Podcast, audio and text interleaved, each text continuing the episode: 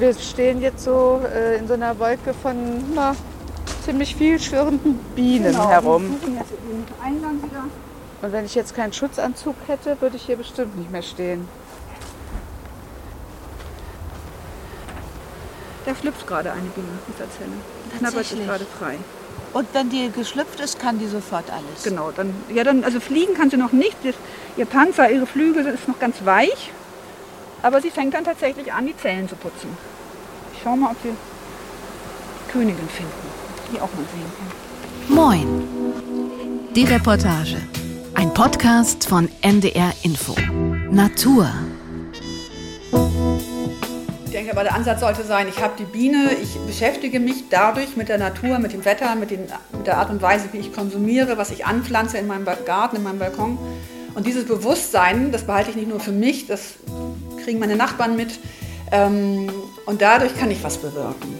Heute geht es bei Moin die Reportage um Bienen und ums Imkern in der Stadt. Katharina Jetter hat sich für uns in, die, in diese schwirrende Bienenwolke hineingewagt. Hallo Katharina. Hallo Karin. Ja, du bist ja mit Elena Chmielewski unterwegs gewesen. Wir haben sie ja eben gerade auch schon gehört. Eine Imkerin und Umweltpädagogin, die in Hamburg-Bahrenfeld ihren Sitz hat, in einem ehemaligen Gärtnerhaus im Volkspark. Und dort gibt sie auch Imkerkurse. Und sie hat auch Bienenvölker in Kästen in sogenannten Beuten an zehn Standorten in Hamburg. Und sie hat dich netterweise auch mitgenommen und du konntest ihr bei der Arbeit wirklich ziemlich hautnah, muss man ja sagen, zuschauen. Ja, ich durfte bei der Honigernte dabei sein. Und die erste Station, die war in Farmsen. Da haben wir uns also verabredet. Und das war ein ziemlich unspektakulärer Ort, also zumindest aus Menschensicht. Eine ruhige Ecke in der Stadt eben, ein kleiner Platz neben einem Kreisverkehr in einer Wohnanlage. Und ich habe Elena dann erstmal gefragt, was den Platz denn für ihre Bienen so attraktiv macht. Also warum hat sie diesen Standort gewählt? Also hier, die Umgebung ist traumhaft. Wir haben hinter diesen Häusern eine, eine riesige Naturfläche. Da sind, also aktuell sind da die Brombeeren, die sind jetzt langsam verblüht, aber da war bis vor kurzem also viel zu holen. Linden haben wir hier sehr viele. Das ist in Hamburg die Haupttracht für die Bienen. Also im Sommer, da holen sie den Vorrat für den Winter. Ahorner sind hier, Rubinien, was man eher im Frühjahr hat. Und es sind auch blühende Gärten hier und auch erfreulicherweise einfach sogenannte Unkrauthecken, also wo wirklich das durcheinander wächst, was hier eigentlich heimisch ist. Und da finden die Bienen immer was. Ja, und als wir dann näher rangegangen sind, dann konnte ich erkennen, die Bienenstöcke sind durch so eine Art äh, Metallkäfig geschützt vor herumfliegenden Bällen oder vor Vandalismus.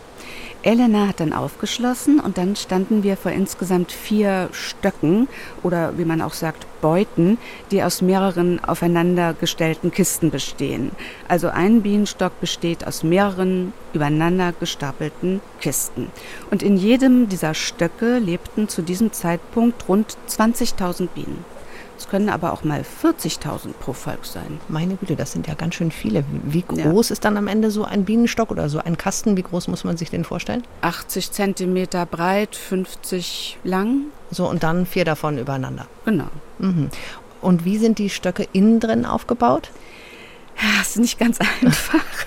Also Elena hat mir das so erklärt. In der unteren Kiste befindet sich der Brutraum. Es ist also eine Kiste und da sind eingehängte Zwischenwände mit Waben und da drin wird gebrütet. Mhm. Und da unten lebt auch die Königin, die Mutter aller Bienen in diesem Stock. Mhm. Und da ganz unten ist auch der Eingang, das sogenannte Flugloch. Und darüber sind dann weitere Kästen mit wieder eingehängten Zwischenwänden und Waben. Mhm. Und da ist der, wird der Honig gelagert. Das heißt, unten ist das Kinderzimmer, oben ist die Vorratskammer. Mhm. So grob, ne? Okay. kann man sich das vorstellen. Und jetzt kommt der Trick. Mhm. Die Bienen lagern den Honig möglichst weit weg vom Eingang, weil den ja sonst jemand klauen könnte. Wer, wer könnte den klauen? Andere Bienen, Wespen, ah. Ah, ja. Beeren. Okay. Also im Frühjahr Beeren. Ah ja. und ähm, deshalb deponieren die Bienen den Honig oben mhm. und da kann dann die Imkerin ran und ihn ernten. Mhm. Und der Mensch, der äh, ist natürlich auch interessiert an dem Honig, aber der kommt ja nicht durch das Flugloch. Nein, nein, der ist aber so clever und nimmt den Honig von oben weg. Ja. Also das ist der Trick dabei. Ja. Und äh, Elena nimmt immer nur so viel Honig, dass das Volk weiter gut leben kann. Also sie nimmt ihnen nicht die Vorräte weg. Und äh, sie kümmert sich auch sehr gewissenhaft darum, dass es dem Bienenvolk gut geht, also dass es gesund bleibt. Und wie das geht, das erleben wir ja heute hier in diesem Podcast. Und ich wollte jetzt aber von Imkerin Elena erfahren, wie die Bienen das denn unterscheiden, ob eine andere Biene Freund oder Feind ist. Kennen die das, ob das ein Familienmitglied ist oder nicht? Genau, hinter dem Flugloch sitzt die Mannschaft der Wächterinnen und die kontrollieren die Bienen, die reinkommen, nach dem Geruch und können riechen, ob das eine Schwester ist oder eine fremde Biene. Und, ähm, Und die würde, was würde dann passieren, wenn ich jetzt vom Nachbarn denke, ach, ich guck mal, was die heute, was sie für eine Ernte haben, ob ich da was mir holen kann? Was die passiert können mal aus Spaß einen Finger reinstecken. Nein. Wird auch als Nicht-Biene erkannt und dann wird gestochen. Also die werden, genau, die werden gestochen, die werden raus. Also die stechen sich auch gegenseitig. Ja, ja, Ach so, natürlich, Ja, deswegen ja, wahrscheinlich genau. überhaupt das Stechen. Ja. Das Stechen ist tatsächlich Verteidigung vom, vom, vom Stock und von dem, gerade von dem Honig, der ist sehr begehrt bei Bienen, Wespen, früher war es der Bär. Hornissen kommen auch, also da gibt es einige, die daran möchten. Elena war ja mit dem Auto gekommen und das Auto von ihr hat eine große Ladefläche und die braucht sie auch, denn Imkern ist mit ziemlich viel Schlepperei von sperrigen Gegenständen verbunden und die Sachen müssen ja irgendwie von A nach B kommen. Sie hat sich dann also umgezogen und ihre Imkermontur angelegt und sie hatte auch einen Schutzanzug für mich dabei. Das hat mich schon mal ziemlich erleichtert. Oh, ich wusste jetzt nicht, wie groß sie sind Ja, oh. Größe L gegriffen und ich dachte, da passt jeder rein. Ja, es wird schon gehen. Es wird schon gehen. Moment, ich stelle das hier mal ab. Das Schwarze kommt nach vorne, das schwarze Netz. Also das ist die Vorderseite. Also das ist ein Baumwoll äh, Overall mit einem äh, Netz und einem Hut. Und ähm, jetzt fühle ich mich ganz gut präpariert. So, ich mache meinen Smoker an. Oh, das ist ja Das ist ein, Das ein Gerät zum Rauchen. Das ähm, ein Blasebalg und ein äh, Metalltrichter mit mit so einer Art einem Metallkanne, ähm, Ja. mit der ich Rauch ähm, produziere. Und man sagt immer, damit beruhigt man die Bienen, weil sie sich dann ruhig verhalten. Man, es ist nicht ganz richtig, man simuliert einen Waldbrand mit dem Rauch. Und Bienen leben in der Natur in einem hohlen Baumstamm, der natürlich leicht brennt. Und wenn sie Feuer riechen, Rauch riechen, sind sie in Sorge, dass auch ihr Baumstamm Feuer fangen könnte.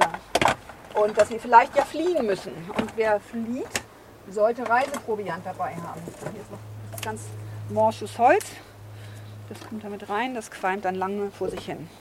Und wenn sie den Rauch riechen, gehen sie auf ihre Honigwaben und saugen sich mit Honig voll. Sie verhalten sich dadurch sehr ruhig. Sie fliegen mir nicht um den Kopf rum. Ähm, sie werden schwer durch den Honig. Aber eigentlich sollte doch eine Biene abhauen, wenn es brennt. Also sie denkt nie an sich, sie denkt immer an ihr Volk. Und sie würden dann als Volk fliehen. Ein Smoker hat sie da benutzt. Kannst du das nochmal äh, erklären, wie das genau funktioniert, Katharina? Ja, also das ist eine Metallkanne, in der ähm, brennt morsches Holz. Und ähm, sie hat einen Deckel mit so einer kleinen Öffnung und hinten ist ein Blasebalg dran. Und immer, wenn sie diesen Blasebalg betätigt, entsteht Luft und äh, Wind sozusagen und dann kommt so eine Qualmwolke da aus der Kanne raus.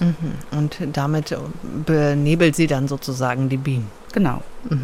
Ja, dann hatte sie noch einen Stockmeißel, äh, um die mit Bienenwachs verklebten Kisten im Stock aufzuhebeln und so einen kleinen Handbesen und einen Mini-Laubpuster, um Bienen wegzupusten. Und dann hat sie sich an die Arbeit gemacht und beim ersten Stock den sogenannten Außendeckel abgenommen. Das ist so ein Metalldach auf dem Stock. Mhm. Und kurz nochmal zur Orientierung. Ich äh, habe mir das extra schon mal angeguckt in den Waben im oberen Bereich. Also da hattest du ja gesagt, das ist quasi die Vorratskammer ähm, des Stockes. Also da wird der überschüssige Honig eben eingelagert. Im unteren Bereich befindet sich die Brut. Und um die Brut herum, da findet man Vorratszellen mit Pollen und Honig, die zur Fütterung der Aufzucht dienen. Ja. Und Elena, die hat wahrscheinlich am Vortag schon irgendwie sowas wahrscheinlich wie eine Sperre oder so im Stock eingebaut, sodass die Bienen nicht mehr nach oben in die Honigräume kommen konnten, nur aus ihnen raus? Ja, genau. Also das ist äh, einfach, ähm, um die Bienen zu schützen, um die Imkerin zu schützen, äh, ist das so eine Schleuse. Die äh, benutzen die dann, sodass sie alle unten sitzen. Oben in den Honigräumen waren noch vereinzelte Bienen, die hat sie dann mit diesem Handfeger weggefegt. Wir hier noch drin sitzen, guck einmal so in diese Gassen rein, da sitzt noch eine, ein, zwei und die puste ich jetzt raus. Gestern saßen da noch, noch Hunderte oder Tausende drin und die sind jetzt eben über Nacht nach unten umgezogen und die letzten, die jetzt noch drin sind, die puste ich jetzt raus. Jetzt wird es ein bisschen laut.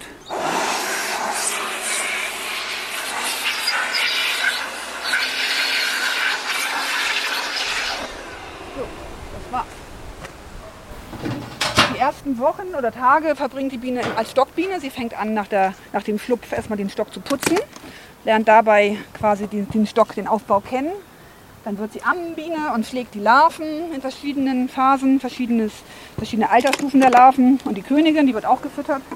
Dann wird sie Bauarbeiterin, produziert Wachs. Dann wird sie Wächterin, lernt schon mal ein Flugloch kennen, sieht zum ersten Mal das Tageslicht. Und als alte Dame geht sie sammeln, denn wer rausgeht, kann gefressen werden oder sich verfliegen, nicht nach Hause finden. Und dann wäre das ja schade um die ganze Energie, die man reingesteckt hat. Also lieber erstmal arbeiten lassen und dann das Risiko eingehen, nach draußen zu gehen. Und das alles in eventuell drei Wochen? ja. Drei bis vier Wochen ungefähr.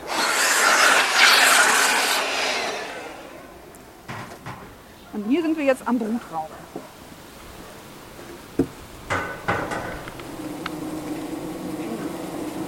Und dieses Volk wird alles verklebt, haben irrsinnig viel Honig in ihre Brutwaben eingelagert. Also hier auf dieser Wabe, das ist alles Honig.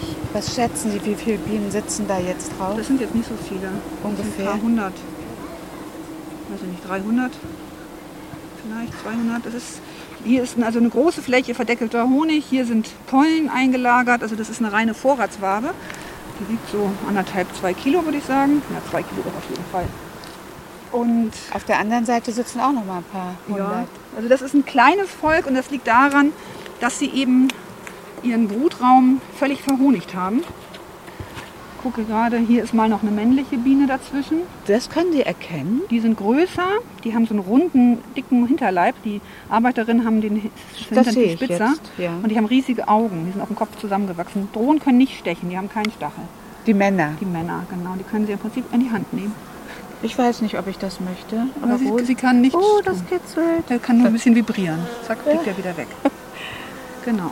Und ich habe Sorge, dass sie mit dieser kleinen Brutfläche nicht genug Manpower für den Winter haben. Also im Winter sollten sie mit mindestens 5000, besser 10.000 Bienen hineingehen. Jetzt sind es noch die Sommerbienen, die werden ja nicht so alt. Ja. Wenn sie nur auf so einer geringen Fläche ihre Winterbienen aufziehen, habe ich Sorge, dass sie den Winter nicht überleben. Deswegen werde ich jetzt gleich da ausgleichende Maßnahmen ergreifen. Na, hier ist Honig, Honig, Honig.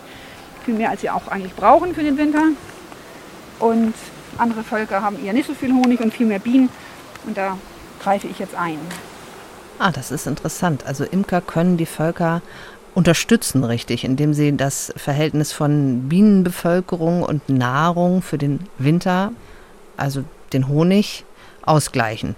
In diesem Fall war ja wohl, wenn ich das richtig verstanden habe, viel zu viel Honig da und dafür zu wenig Nachwuchs. Das heißt, sie hat dann Honig weggenommen für andere Völker. Ja, genau. Mhm. So hat sie es gemacht. Spannend finde ich auch, dass die Bienen so friedlich sind oder Ja. wirken zumindest. Ja, also Elena hat mir das so erklärt, dass äh, mit Wespen würde das nicht gehen. Ähm, Dass man da so in ihr innerstes äh, Zuhause eindringt. Die würden sich wehren und die würden stechen. Aber die Imker, die hatten ja schon immer ein Interesse an friedlichen Bienen und geimkert wird ja schon ewig.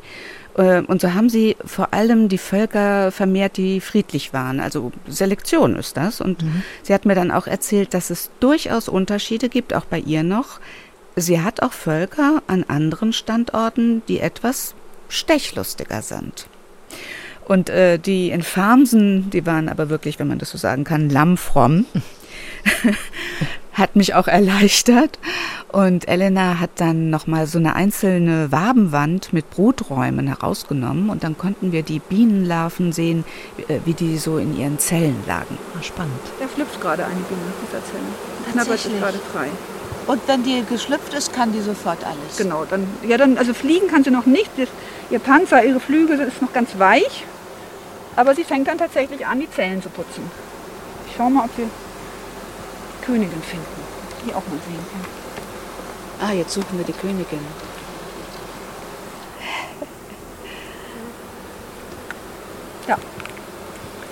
Da läuft die Königin. Ihre Ich sehe sie. Den weißen Punkt auf dem Rücken. Und hat sie den von Natur aus? Nein, den habe ich aufgeklebt. Achso, ich habe schon gedacht. Nee, nee, und auch die Zahl hat sie nicht selber gemalt. Die sehe ich gar nicht ohne Brille. Was Ja, steht da drauf? Ich glaube 49. Und Also diesjährige Königinnen, die dieses Jahr geschlüpft sind, bekommen einen gelben Punkt. Und der weiße Punkt wurde letztes Jahr geklebt. Ja, die ist jetzt gut ein Jahr alt. Ist ja irre, dass man äh, einer Biene einen Punkt aufkleben kann. Ja, habe ich auch nicht gedacht. Bienenköniginnen können ja schon recht alt werden, also fünf Jahre, glaube ich, ne?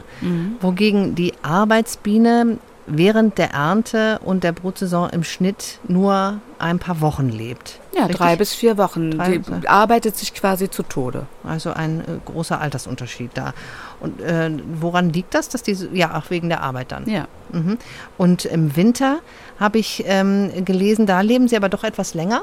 Ja, da können sie neun Monate alt werden. Da haben sie auch nichts zu tun. Ah, praktisch. Das ist die Ruhezeit sozusagen.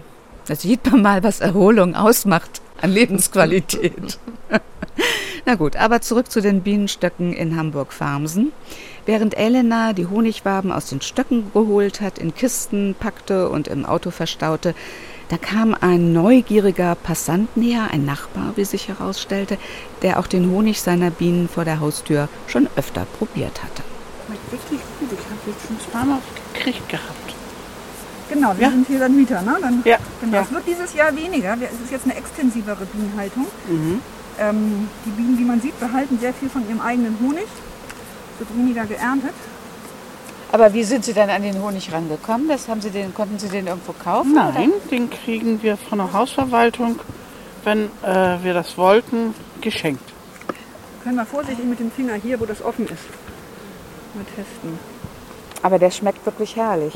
Das ist ähm, ein sehr typischer Hamburger Honig. Das ist dieses Jahr, also Anja, ich würde sagen, fast reiner Lindenhonig. Die Linden haben dieses Jahr sehr, sehr gut Nektar gehabt. Und Lindenhonig ist sehr kräftig im Geschmack. Und wenn ich da jetzt so reingucke, da unten ist so ein Draht. Also dass die Lüftung da ist, oder wie? Lüftung und es ist, man sagt dazu auch Diagnoseboden. Ähm, und hier unter ist eine Schublade und durch diese Gitter fallen Milben und auch alles andere durch. Und dann kann ich hier anhand dieses Gemülles ein bisschen Spuren lesen, wie es dem Volk geht, ohne das Volk zu öffnen. Diese hellbraunen Krümel, das ist ein Zeichen von der Brut. Also wenn die Biene schlüpft, nagt sie ja diesen Deckel ab, der fällt hier runter. Ich sehe vereinzelt mal ein Bienenbein. Das ist immer, wenn es mal einen kleinen Streit gab. Aber das ist ganz wenig. Also es gab hier keine Räuberei, keine ernstzunehmende. Dann würde man hier tatsächlich Beine, Flügel, alles Mögliche finden. Und ich schaue jetzt mal nach Milben. Und noch mal kurz zu diesem einen Bein, was sie da gefunden hat. Also ein Bein, ähm, was macht die Biene ohne Bein? Also was passiert mit der? Stört sie das nicht, oder? Also Elena hat mir erzählt, dass die, mh, wenn die anderen Bienen merken, dass eine Biene krank ist oder verletzt, geschwächt, dass sie die dann eiskalt äh, raustransportieren. Die wird ausgesetzt. Und dann hat sie äh, erzählt, dass sie nach den Milben sucht. Das ist wahrscheinlich die Varroa-Milbe. Ja. Die äh, lebt als Parasit an der Honigbiene. Sie entwickelt und vermehrt sich in dieser verdeckelten Brut im Bienenstock und sie ist wirklich der gefährlichste Feind der Biene. Wenn so eine Biene von der Milbe äh, befallen wird, stirbt sie meist ganz schnell nach dem Schlüpfen und erwachsene Bienen mit der Milbe, die haben ein geschwächtes Immunsystem und kommen dann meist nicht durch den Winter. Also für so ein Volk tödlich. Und Elena will ja ihre Bienenvölker möglichst natürlich gesund erhalten, deshalb setzt sie eben keine Mittelchen gegen diese Milben ein, sondern sie macht Folgendes. Also wenn ich merke, sie kommen jetzt langsam in die Stärke, dass sie schwärmen könnten, entnehme ich die Brutwaben komplett mit ein paar Bienen drauf, damit die Brut noch gepflegt wird. Und lasse also die nackten Bienen mit ihrer Königin und komplett neuen Mittelwänden in der Kiste.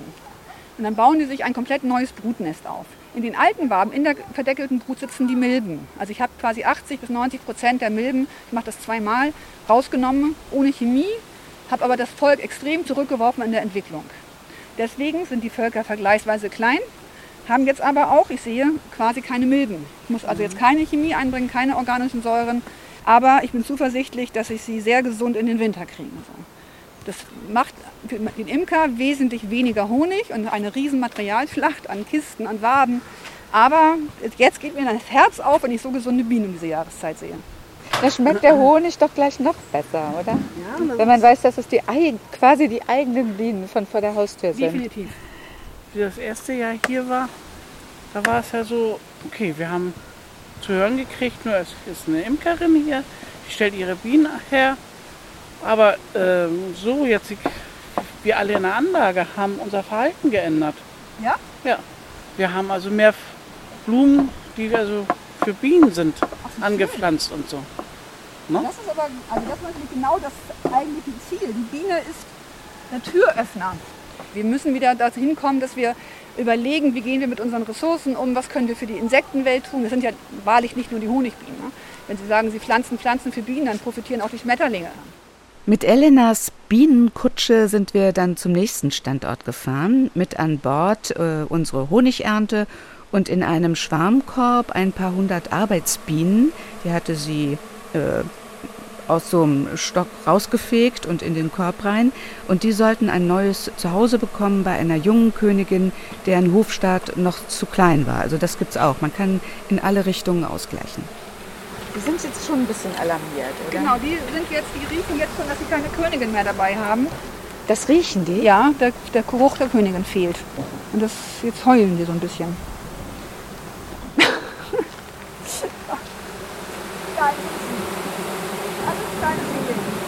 Aber wir kriegen heute Abend noch eine neue Familie. Mal schnell reinhuschen.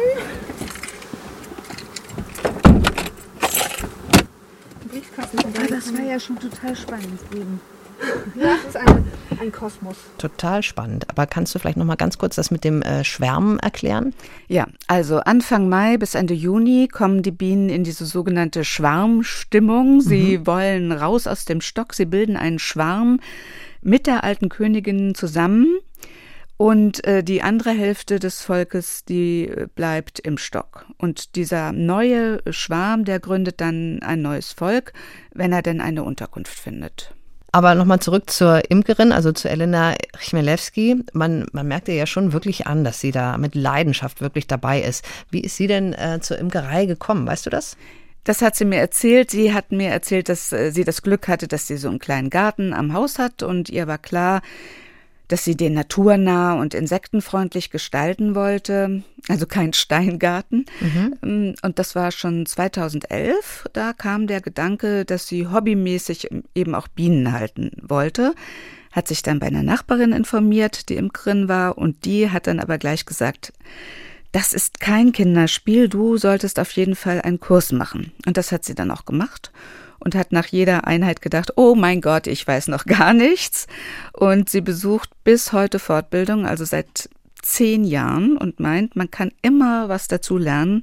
Und äh, sie ist auch in einem Imkerverein aktiv und empfiehlt das auch allen anderen Hobby-Imkern. Also sozusagen diese äh, ja, Kurse zu machen, Ja. bevor man dann anfängt oder Ja, und hinterher, so. hinterher auch im Verein zu sein, weil man, weil sie ja sagt, das hört nie auf, man lernt immer dazu und durch den Austausch lernt man eben auch viel. Mhm.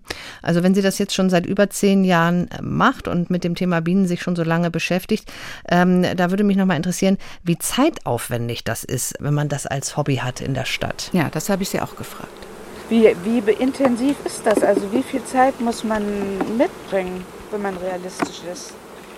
Man muss schon. Ähm, Also jetzt nicht, wenn man das so wie Sie Nein, nein, macht das mit zehn. Standorten, sondern wenn man sagt, ich will hier so ein Volk haben. Ähm, ja, das fängt damit an. Ein Volk ist immer ungünstig.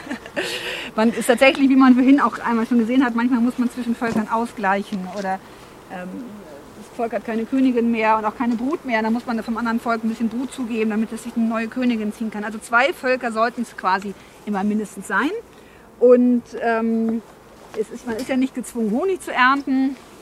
Aber man muss insbesondere im, mal, von Ende April bis, bis Ende, oder bis, bis Anfang Juli schon wöchentlich ins Volk schauen, um mitzubekommen, ob es schwärmen möchte und die sich nicht selbst überlassen und riskieren, dass ein Bienenschwarm eben weggeht und, und verloren ist, die stirbt.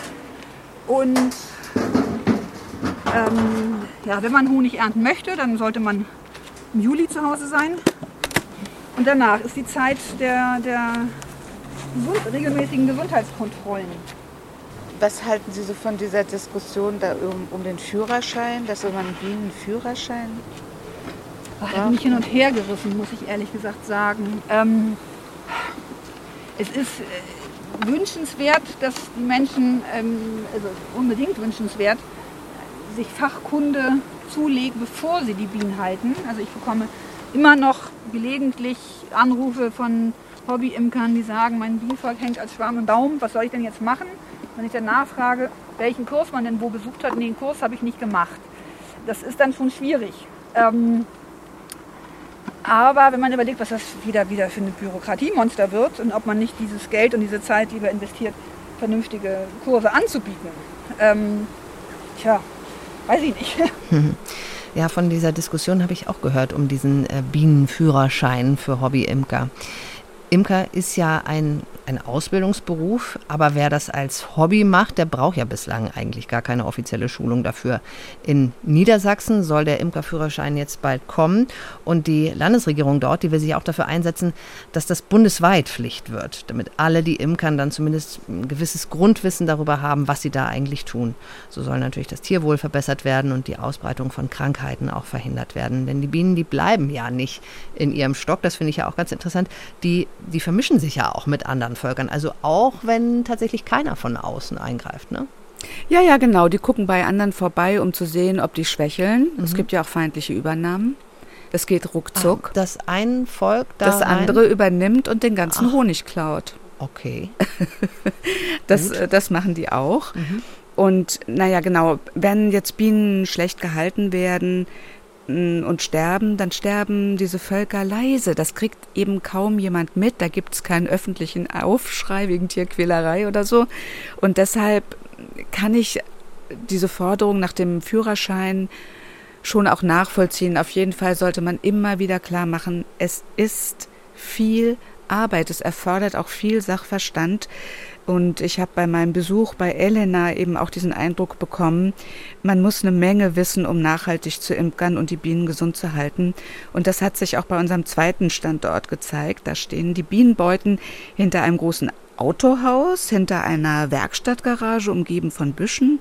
Und hier ging das ganze Prozedere wieder von vorne los, also Smoker anwerfen, Deckel aufstemmen, Honigwaben entnehmen, Bienen wegpusten und ins Auto verfrachten wir stehen jetzt so äh, in so einer Wolke von na, ziemlich viel schwirrenden Bienen genau, herum.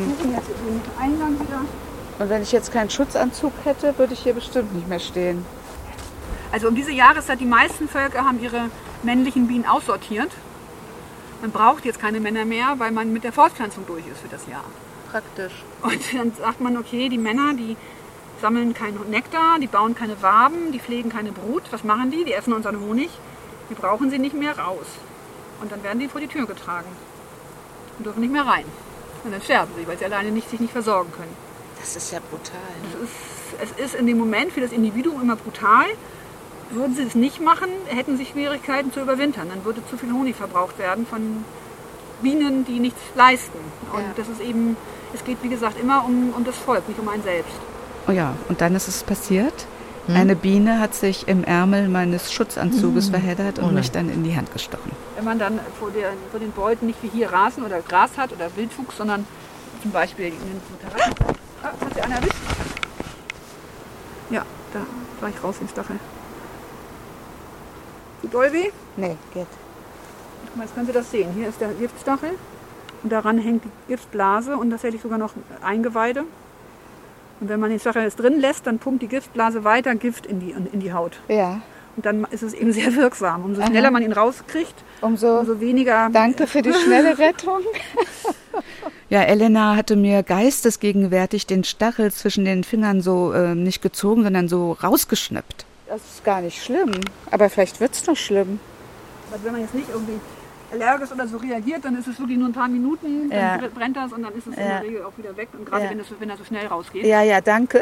Und tatsächlich ist es auch so, muss man wirklich sagen, wenn die Biene sticht, weil sie Angst hat, tut es weniger weh, als wenn sie aggressiv ist. Es ist unglaublich. Ja, also ich glaube, meine Biene hatte Angst. Hat nicht so Äh, weil, wehgetan. Nein, es hat wirklich nur ganz kurz wehgetan. Also nicht zu vergleichen mit einem Wespenstich. Und äh, ich konnte also direkt weiterarbeiten und Elena beim Einräumen der Wabenkisten ins Auto helfen. Ein paar Tage später habe ich Elena dann noch in ihrem Honighaus im Volkspark in Hamburg-Bahrenfeld besucht. Es ist ein sehr schönes, unter Denkmalschutz stehendes Holzhäuschen mit einem kleinen Kioskverkauf. Herzstück ist aber der Raum, in dem der Honig gemacht wird und in dem sie Seminare anbietet oder Schulklassen vorbeikommen dürfen. Jetzt sieht es so ein bisschen aus wie in einer Erfinderwerkstatt. Weil man sieht zum Beispiel, dieser Apparat, der sieht, bei dem sieht man an, dass er irgendwie so ein bisschen Marke Eigenbau ist. Ne? Ja, also der Rührer selber ist tatsächlich aus dem, aus dem Imkerbedarf. Ähm, Honig kristallisiert besser und feiner, wenn er kalt ist. Und hier drin ist es, wie man merkt, sehr warm. Die Maschinen geben eine ordentliche Abwärme ab. Und deswegen habe ich mir eine Kühlung gebaut. Ähm, hier hinter sind Kapillarrohrmatten. Hier ist ein Laborkühler, der kühlt das Wasser. Das wird hier durchgepumpt, außenrum um dieses Fass. Und ich kann diesen Honig auf ungefähr 8 Grad runterkühlen, auch wenn es hier drin brüllend warm ist. Okay. Und dadurch kann ich diesen Prozess etwas ähm, optimieren. Verstehe. Habe ich da gerade gesagt, verstehe? Ja, Das war nur halb richtig. Also ich verneige mich vor Elenas technischem Geschick.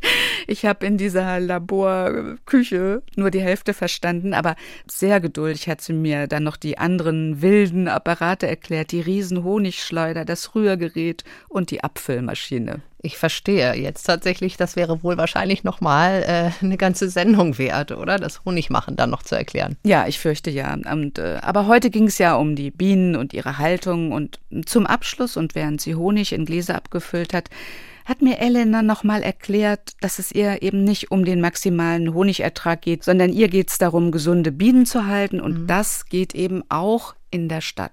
Ursprünglich wäre bestimmt das Land der bessere Platz gewesen. Und je nach, nach Landschaft ist das auch immer noch so, wenn irgendwo sehr extensiv im Allgäu die Almwirtschaft betrieben wird, ist das ein hervorragender Ort für Insekten. Traurigerweise haben wir in der intensiv genutzten Landwirtschaft mittlerweile ein sehr, sehr schlechtes Nahrungsangebot für, für Insekten. Insbesondere für die Wildbienen und Schmetterlinge, äh, die nicht mit dem Imker weiterreisen können, wie, das die Honigbiene kann. Und äh, in den Städten, erfreulicherweise, haben wir in Deutschland sehr grüne Innenstädte, haben wir ein sehr, sehr gutes Nahrungsangebot. Ähm, man rettet die Bienen nicht, indem man sie in der Stadt hält. Man rettet die Biene und mit der Biene die Insekten, indem man die Natur wieder renaturiert. Also wenn ich Bienen in der Stadt halte, dann mache ich das für mich. Ich denke aber, der Ansatz sollte sein, ich habe die Biene, ich beschäftige mich dadurch mit der Natur, mit dem Wetter, mit, den, mit der Art und Weise, wie ich konsumiere, was ich anpflanze in meinem Garten, in meinem Balkon. Und dieses Bewusstsein, das behalte ich nicht nur für mich, das kriegen meine Nachbarn mit. Ähm, und dadurch kann ich was bewirken. Hm, da spricht die Umweltpädagogin und das ist ja auch ein gutes Schlusswort von Elena Chmielewski, die in Bahrenfeld und auch an vielen anderen Standorten in Hamburg Bienenvölker hält. Katharina, vielen, vielen Dank, dass du uns diese Geschichte mitgebracht hast. Ja, gerne. Ich habe viel gelernt dabei und ich weiß jetzt immerhin auch, dass ich nicht allergisch gegen Bienenstiche bin. Und dass es gar nicht so doll weh tut. Ja. Das war Moin, die Reportage Natur mit dem Thema Imkern in Hamburg. Diese und viele andere interessante Folgen findet ihr oder finden Sie auch in der ARD Audiothek. Da gibt es dann auch immer ein paar interessante Links zum Thema und die Sendungen sind auch meistens ein kleines bisschen länger. Wer Fragen hat oder Anmerkungen kritisieren möchte oder auch loben möchte, hier ist unsere Adresse. Wir freuen uns immer sehr über Post an moin.ndrinfo.de. Mit im Team dabei waren heute Doris Schiederich, Sabine Suhr und Jürgen Kopp. Ich bin Karin Busche, Katharina Jetter und ich. Wir sagen Tschüss, Tschüss und bis zum nächsten Mal. Ein Podcast von NDR Info.